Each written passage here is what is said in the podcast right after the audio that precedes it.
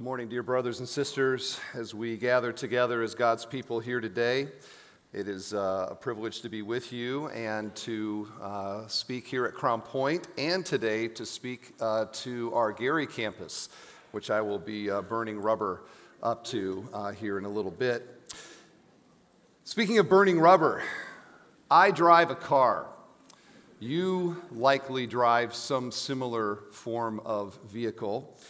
And I get in it, I turn it on, I shift it into gear, it goes down the road.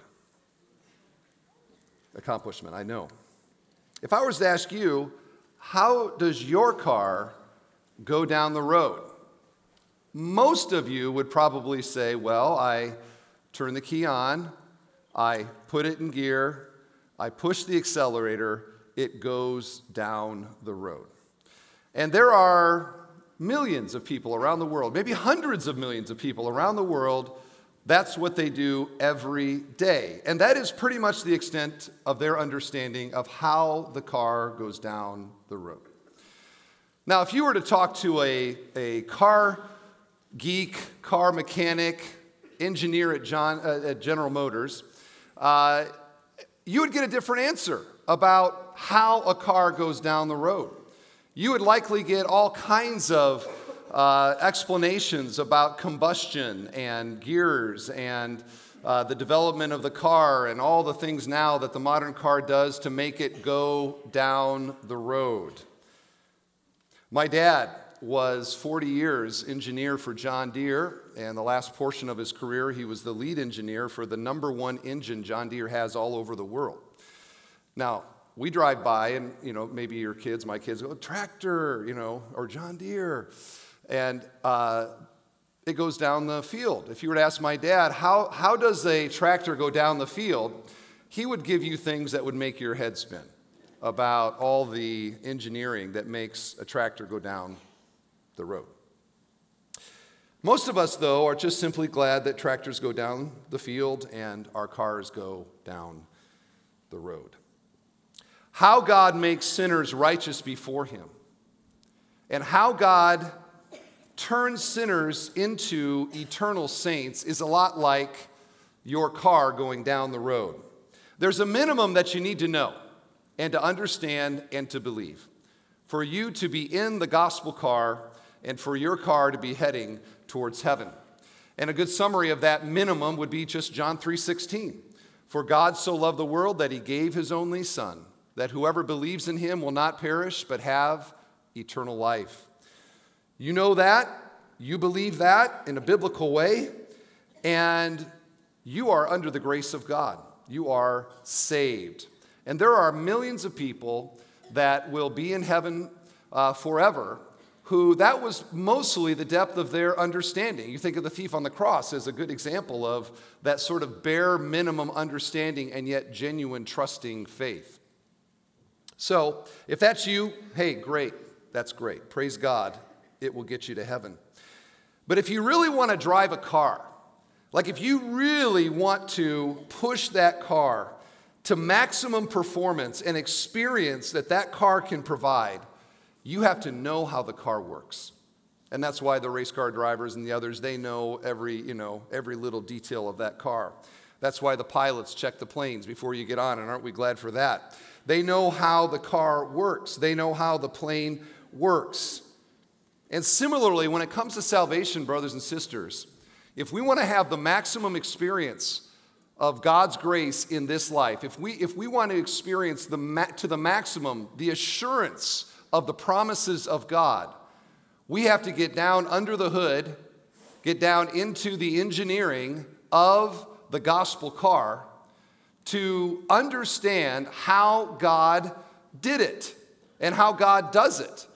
And just like a GM engineer could make our, our heads spin with all the engineering that goes into a car, should we be that surprised if we look into under the hood of God's gospel car to find out that in the infinite mind of God, there are some things about how God takes sinners to heaven that makes our heads spin and that are hard to understand with our finite minds. And this is what we have here before us, and really for the next two chapters in Romans. We're in Romans 8. Because Romans 8 opens the hood, takes us down into some of the engineering of how God accomplished our salvation. And there are hard things in this. There are things that are a little difficult to get our minds wrapped around. But in the end, here's what we know is that the promise of God and the work of God through his son Jesus will take sinners to heaven who trust and believe in him. And so we are in the section now, we're in, in Romans 8, uh, verse 30 today. And uh, it's part of a paragraph that we've been going through super slow. And I hope you haven't mind. In a way, I don't care, because this is, this is as good as it gets. And we are, we are going to savor verse 30. But let me read the whole paragraph. Here's what it says. And we know that for those who love God, all things work together for good, for those who are called according to his purpose. For those whom he foreknew, he also predestined to be conformed to the image of his Son, in order that he might be the firstborn among many brothers. And those whom he predestined, he also called. And those whom he called, he also justified. And those whom he justified, he also glorified. May God bless his word to his people today. You'll notice, if you have a Bible, you'll notice that this is really a section here that began in verse 18 with the thought that Paul introduces that in the Christian life, just like in the life of Jesus, it's suffering now, glory to come. And that the glory that is to come is so great that it makes all of the present day sufferings so worth it. So worth it. It reaches its crescendo in verse 28 that if we are God's people, all things work together for good. Now you may say, well, what good are you talking about? Well, the good that we find right here in the text is uh, the flow of the good in verse 28, is the conforming to Jesus in verse 29, and the glorified in verse 30. These are all part of the same promise that God is giving to us that the sovereign God is working good for all of those who, verse 28, are called according to his purpose. And the passage today, verse 30, is a kind of summary from the apostle of how God does it. How does God take a rebellious sinner, forgive all his sins, place him in a situation of grace, declare him righteous, and ultimately land him in heaven and someday on the new earth in a resurrected body? I say that takes a little bit of engineering, don't you think? And indeed it does. And so the end game in this is glorification. The starting point is predestination, and in between we have calling and justification. Now, if you look at verse 30, you look at that list, you're like, hey, aren't there a lot of things missing in here? Important things like regeneration or union with Christ or adoption or sanctification, and maybe some other things you'd want to throw in there that are important things that God does to save us? Yes, we would say that. But that's why we know this is a kind of it's a flyby. This is the highlights, the primary works of God to secure our final and eternal salvation. So again the verse, and those whom he predestined, he also called. And those whom he called, he also justified. And those whom he justified, he also glorified. Now, you don't have to be very smart to understand uh, the outline today because Paul pretty much just lays out the four part outline of verse 30. Notice he begins those whom he predestined. He predestined. We talked about predestination last week. This is one of these tough ones to get our minds around.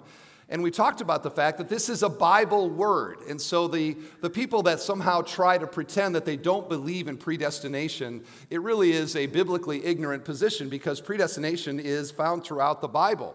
So it's not so much whether you believe in predestination or not, it's how you define it that the challenge comes.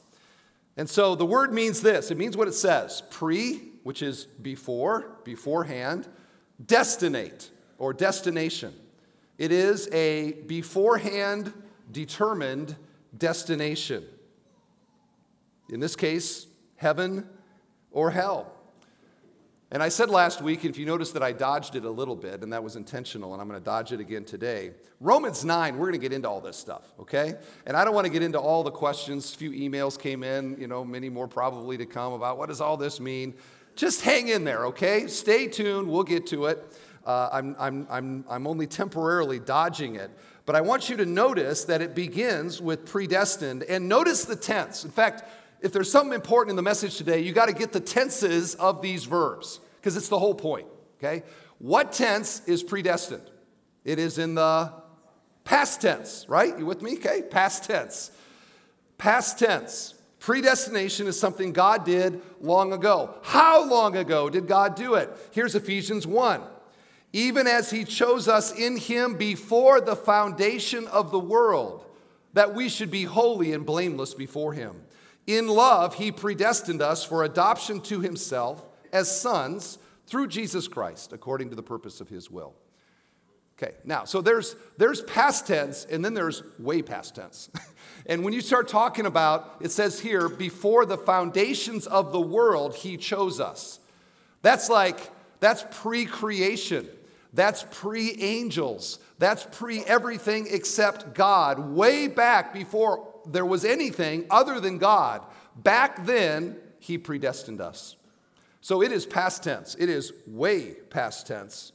And we put that in a grouping along with election and foreknowledge, and we see that the activities of God to save us, the, the beginning of God looking at us in a loving and a saving way, did not start when you started going to church. It did not start when your grandma started praying for you. It did not start when you sort of felt bad about that thing you did. God's beginning love for his people was before we ever existed or anything existed. That's how much he's loved us. And oh, we're going to get into that in Romans 9 the electing love of God. He loves you, friend, way more than you begin to realize, and he has for a very long time. So, past tense, who did it? He. Okay? He. Where in this is me? Second, second, he called. Okay, he called. And those whom he predestined, he also called. And we talked briefly about this in Romans 8 28 because it says that we're called according to his purpose. A little bit more time on it now. And this is confusing because the word call is used in the Bible in, in really two different ways. You have God and Jesus often in his ministry offering what we call a general call to humanity. Come unto me, all who, you who are weary and heavy laden, and I will give you rest. Whosoever believes in the name of the Lord will be saved. Things like this, where there is a general call, a general offer that God makes to everybody. Come and believe. Jesus is the Savior of the world, etc. So, to be clear, the gospel is offered to everyone, and that includes, by the way, everybody here today. If you hear something today and you're like, you know what? I need that. Great. God might be calling you in the secondary sort of way that this word is used, and this is what's meant here. Not just the general call of God, but the specific call of God, or what sometimes they call the effectual call of God. This is the summoning call of God to the sinner's heart, which moves and inclines the sinner's heart through, we'd add regeneration, to trust and believe in Jesus. Now, why would that be necessary? And here's where our anthropology, our doctrine of man is so important is that we are not born with sort of this predisposition to trusting and believing in Jesus and following Jesus with our life. No, we are born spiritually dead. We are dead. I've told you the story of uh, Dr. Lutzer who wanted to teach his homiletics uh, students how to what it's like to preach, and he took them to the cemetery and he said, "Everybody, come! I want you to have a sermon prepared." And they went to a local cemetery. He said, "All right, pick pick a grave and get preaching." and they actually had to do it. They preached their sermon to the grave in the cemetery. They got back in the van, and of course, he says, "What's the point?" And the point is, is that the declaration of the gospel to spiritually dead people without the grace of God working in their life, or in this case, the call of God in their life, will have no effect.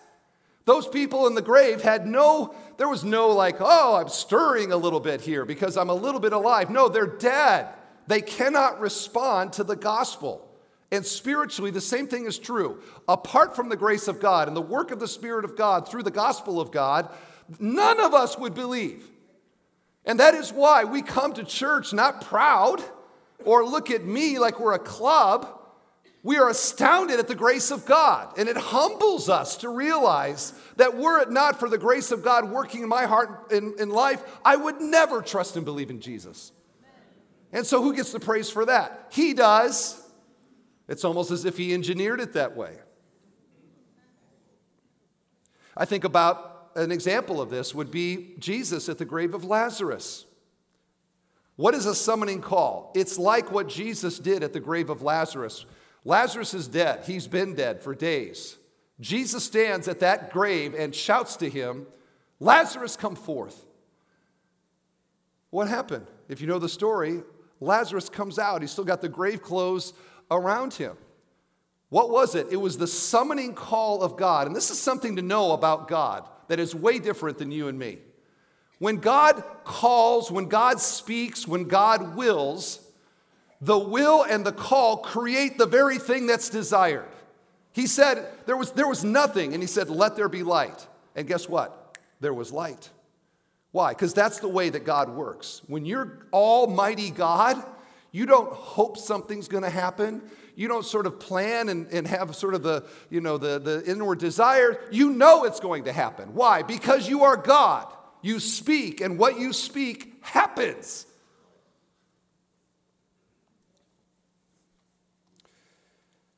I read a true story, apparently, of a Hindu leader who announced that he was going to, on this specific date, walk on water. And so everybody was, of course, wanting to see the spectacle. And so a huge crowd gathered at the edge of the river, and uh, out came the Hindu leader, and he went to the edge of the water and very dramatically stepped in, only to plunge completely over his head. He came out sputtering and struggling, and he shouted to the crowd, One of you is an unbeliever.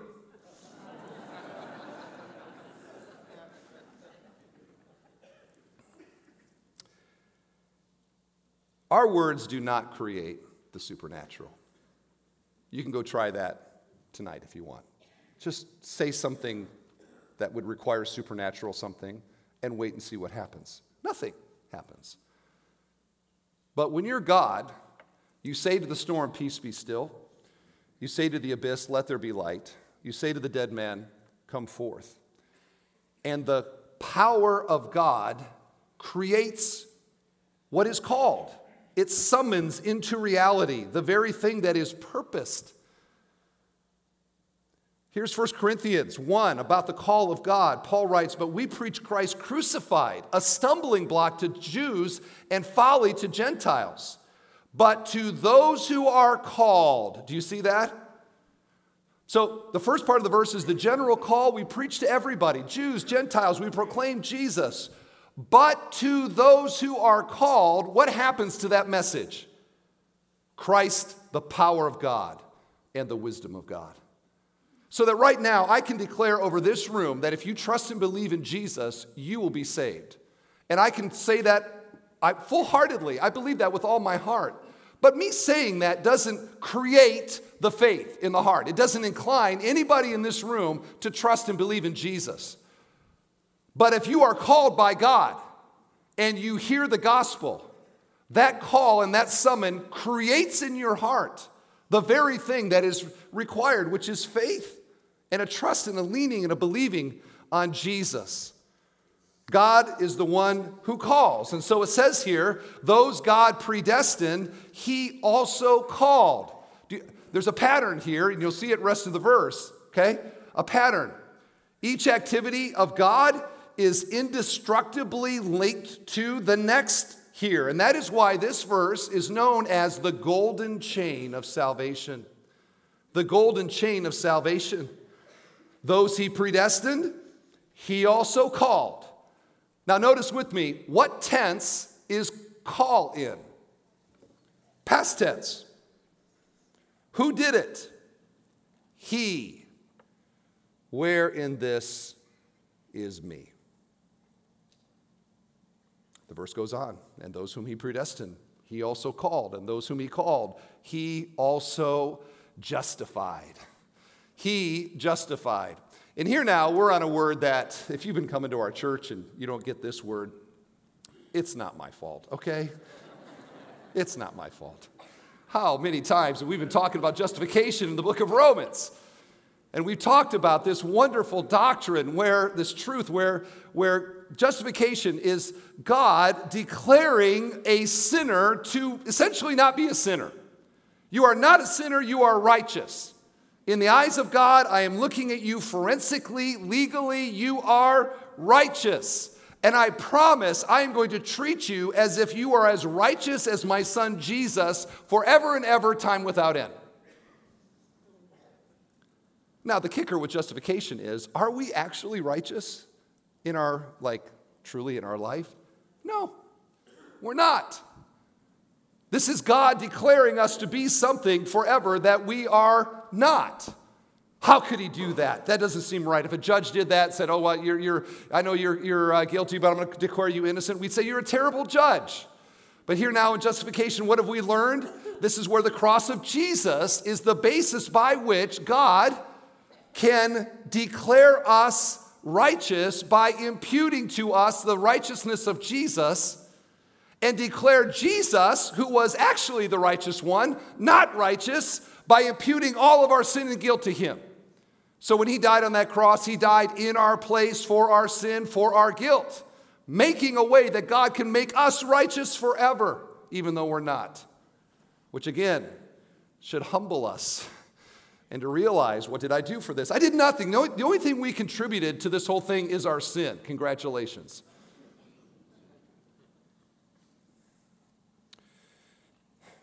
Here in 830, we see the link to calling and predestination. Those he predestined, he also called, and those he called, he also justified. What we see here is that everybody that he predestined, he justified. Like, you don't have some people he predestined, but they didn't quite make it to the justification stage. We don't have people that were justified that somehow were missed in God's pre planning and purposing in the predestination. You don't have these sort of outliers out here who didn't seem to get with the program. No, everybody he predestined, he called. Everybody he called, he justified. Not one person lost. What tense is it, by the way? Past tense. Who did it? He. Where in this is me? And now the fourth. And those whom he predestined, he also called. And those whom he called, he also justified. And those whom he justified, he also glorified. He glorified. Of all the words in this verse, in fact, in some ways, I could say this might be the most shocking word in Romans. He glorified. Why is this a shock? Well, glorification in the Bible is the word that is used, it's a summary word for all the future things that God is going to do for us. So this includes, you know, our, our, uh, our, our, our life when we die. To be absent from the body is to be present with the Lord. This includes uh, the, our resurrection from the dead at the return of Jesus. This includes our resurrected body, this glorified body that we get to live in forever. This includes the whole experience of heaven and the new earth and all the marriage supper of the Lamb, and put all of that under glorification. A summary word. All the wonder and blessing that awaits us. It's, it's all future. And here's the kicker what tense is glorified. Past tense. Past tense. I mean, you would read this, and this is what you would expect it to say. You would think that what he, he meant to say, maybe it's a typo, something's not quite right. You would expect him to say, and those whom he justified, he also will glorify, right? Like someday that's going to happen because all of that is yet future. And yet here it is past tense. How can a future promise be described in a past tense? I remember many years ago I was doing a wedding. The wedding is literally, it's, it's basically started. They've sat the grandparents, they've sat the parents. I'm in the back, you know, I'm peeking through a little door. It's not in this facility. I peek through a little door and I'm, I'm watching because the bridesmaids are coming down. And it's about the moment when I'm going to walk out with the groomsmen. and the groom. And I'm looking out the door like this, and the groom whispers in my ear at that moment, just so you know, we got married three months ago. da dum da dum da. I walked out on that stage, the groom right behind me, the groomsman, my head is spinning. I'm like,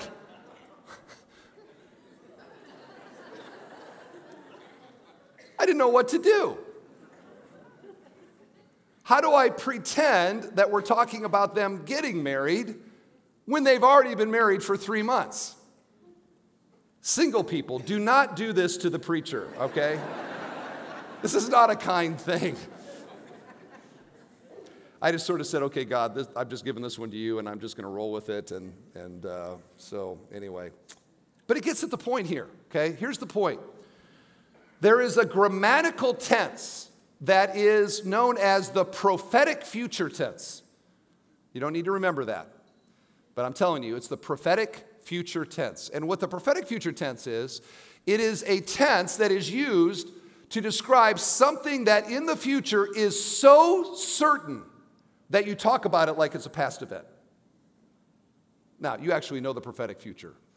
Um, the bully on the playground who looks at you, you're, you're the next victim, and he says, You are dead meat, is employing, unbeknownst to him, the prophetic future tense.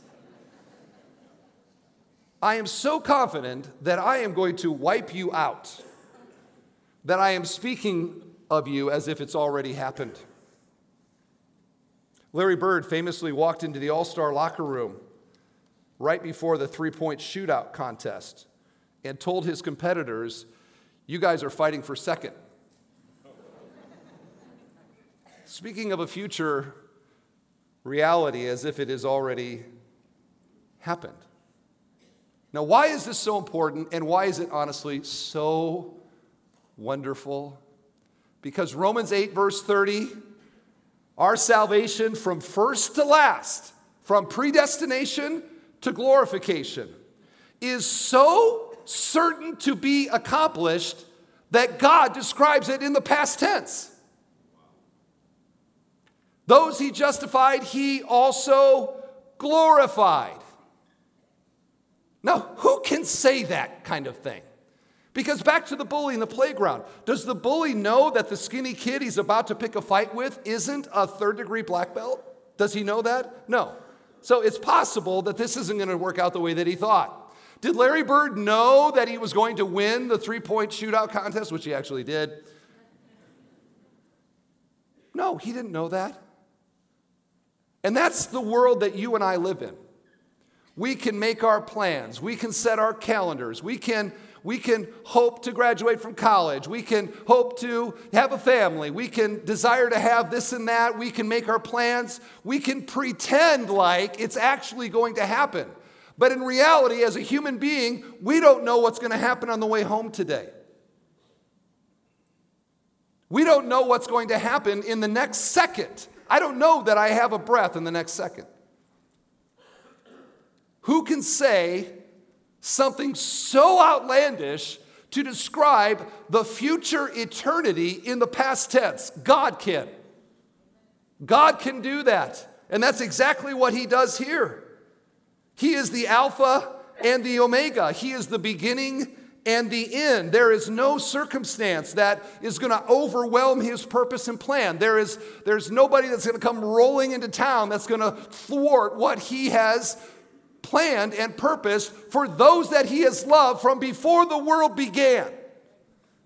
Friend, do you see this, Christian? Before the world began, He started loving you and purposed that you, it's, it's not it, it's whom. Whom? It's a person. He knows us as people. And from way back there, He began to think about you in a loving, saving relationship and all the things that he did throughout the Bible, specifically in the cross of Jesus and the resurrection, part and parcel of his purpose and plan to glorify every single one that he predestined way back then. Not one is going to be lost. There, isn't, there aren't outliers or anything. No, there is nobody that can thwart the purpose of God. And if you are under the grace of God, I'm here to tell you, you will be glorified. It's so certain, you might as well talk about it as a done deal. Those he justified, he also glorified.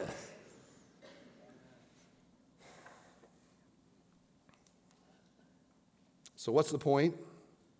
Everything about our salvation is grounded in the character and the eternal purpose of God. And we can join God's certainty that those who call upon the name of the Lord will be saved. Predestination. Are saved. Justification. Will be saved. Glorification.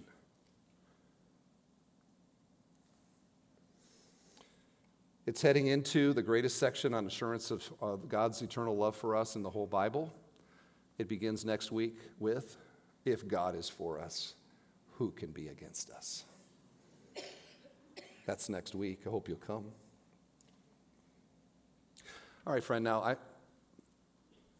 that's a wonderful point.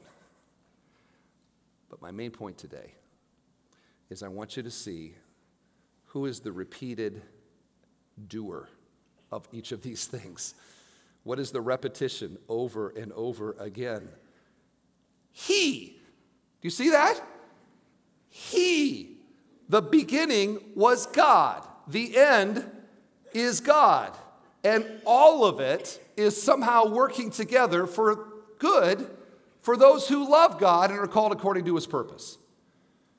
We find here then that God's purpose is unchangeable, it is unalterable, it is undeniable, it is invincible. And therefore, our salvation and our assurance of our salvation is unable by any power in heaven or earth to be dissuaded, dissolved, or defeated.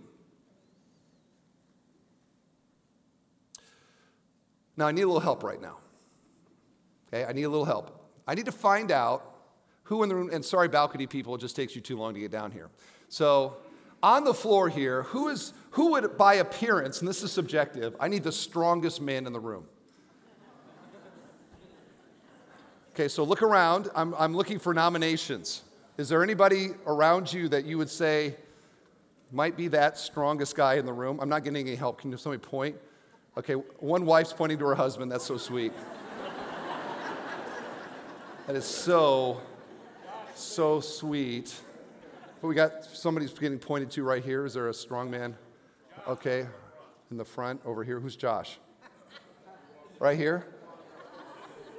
I'll take you. You're close. Come on up.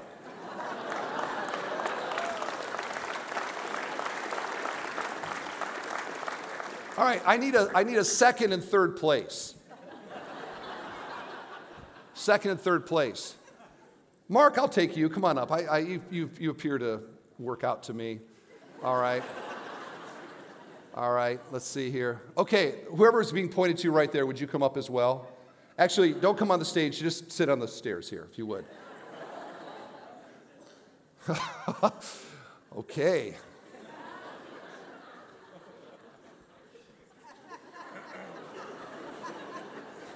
I'm not sure what to say to this.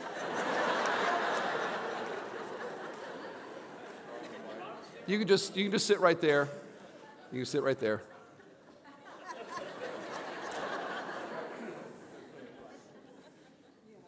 All right. I'll refrain from any joking because there's a point I want to make here. Okay. So you were nominated as the biggest, strongest guy in the room. Okay, all right. So I have a chain here. Okay, I have a chain. I'm going to ask the strongest man in the room to break it. See if you can just go ahead and. Oh. All right, congratulations. Thank you for that. Thank you. All right. Uh, come over here a second.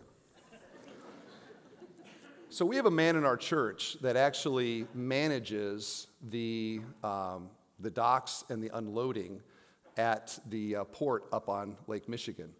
months ago, knowing I was going to preach this passage, I asked him, Can you get me the biggest chain from those Great Lakes iron ore shipping things that we reasonably could get into the church? And so this box right here is that, all right? So come, on, come on over here a second, all right? I want you to lift that up. Not the box, but the chain. Go ahead and reach in there. You're, you're kind of dressed up nice, all right? Okay. All right. Go ahead. Let's see it.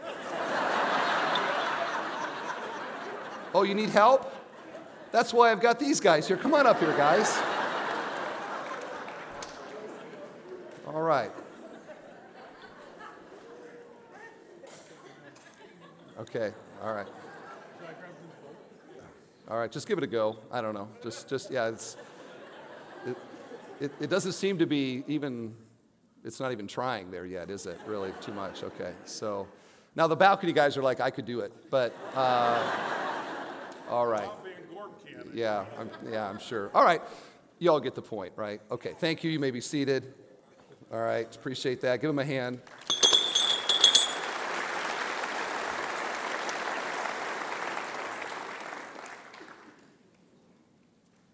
Okay. Here's what I'm trying to say because I think this is what the passage says today. I think many of our people are living small chain Christianity. You're fearful, you're worried. Things in your life are such that you, it feels very tenuous, very fragile. Worry and fear dominate your life.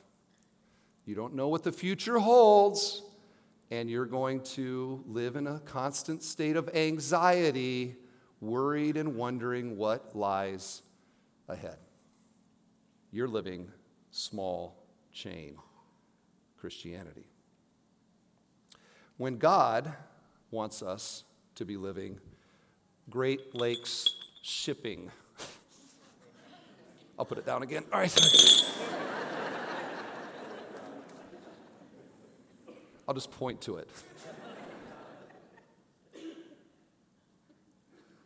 God wants you living iron ore ship change, uh, chain living. He wants you to understand that everything He has been doing, He's not trying to do. You don't try to do anything when you're God, you do it. You do it. And everybody that he predestined, there's the link of the chain, the, the purpose of God and predestination. He also called, worked in your life and your heart to draw you to trust and believe. Second link, indissolubly, second link, which leads the calling of God to God declaring you righteous forever, never holding a sin against you again. Promises he never will. There's the other link in that chain.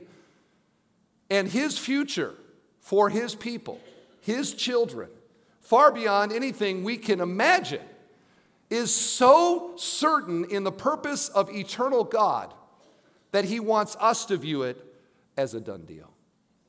A done deal. What are you thinking about as you live your life? In the anxieties and the fears, the burdens of your heart, the loss, the past pain of your life, the bitterness that's dominated your life. What about the future and the uncertainties and your kids and the this and the that, blah, blah, blah, all these things? Friend, what should you be thinking about as you lay on your deathbed? If I come see you, I might just bring this chain to remind you that from first to last, your salvation is secure in the eternal purposes and character of God. In fact, that's the focus because what is the repeated word other than those? He. He. He. He.